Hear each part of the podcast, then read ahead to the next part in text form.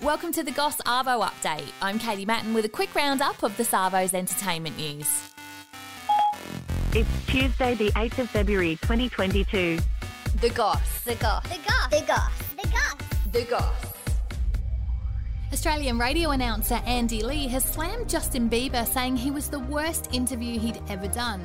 He said Bieber was his least favourite guest on the Hamish and Andy show, saying he was a brat. And that's when I realized that I had to stop. He said the singer showed up late and ate a sandwich during the interview. He went on to say Bieber asked to stop to play a game of table tennis, swearing at his opponents.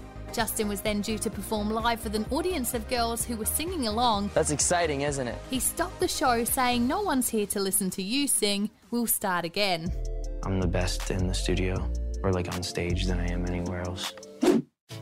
Kanye West has deleted all mentions of ex wife Kim Kardashian and their four kids from his social media following a statement from her saying Kanye's constant need for attacking me in interviews and on social media is hurtful. When I divorced him, you have to know it came down to just one thing his personality. He claims she's been stopping him from seeing the kids, with her saying that's rubbish, but he can't just turn up at her house whenever he likes to allow her privacy. I'm speaking up. I'm using my voice to say this ain't gonna keep happening. This narrative is not gonna happen. He took to socials to accuse her of not letting him attend his daughter's birthday party and has also attacked Kim for allowing their eldest daughter to be on TikTok. I'm taking control of my narrative this year.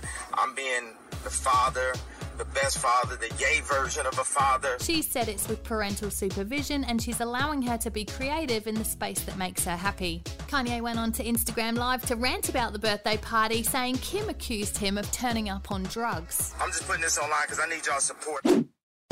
And the Queen has said she has a firm desire for Prince Charles's wife Camilla to become Queen Camilla when she passes and Charles becomes king. What you do is appreciated. The Queen has celebrated 70 years on the throne this week and has the power to decide what Camilla's title will be. The pride in who we are defines our present and our future. Her husband, Prince Philip, was never given the title of king, with the Queen saying he was willing to carry out the role and unselfishly the sacrifices that go with it. Prince Philip was the longest reigning consort in history when he died last year, aged 99. Meantime, Prince William is said to be respectful of his grandmother's decision despite not having an easy relationship with his stepmom in the beginning. At the end of the day, you have to care and you have to feel for the causes you believe in. Apparently, there were big arguments over Charles marrying her due to the loyalty he had to his mum, Princess Diana. Yeah, exactly. I, I'm trying to learn from that. Follow us, like, rate, and subscribe wherever you get your podcast, and that's the Gossavo update. See you again in the morning.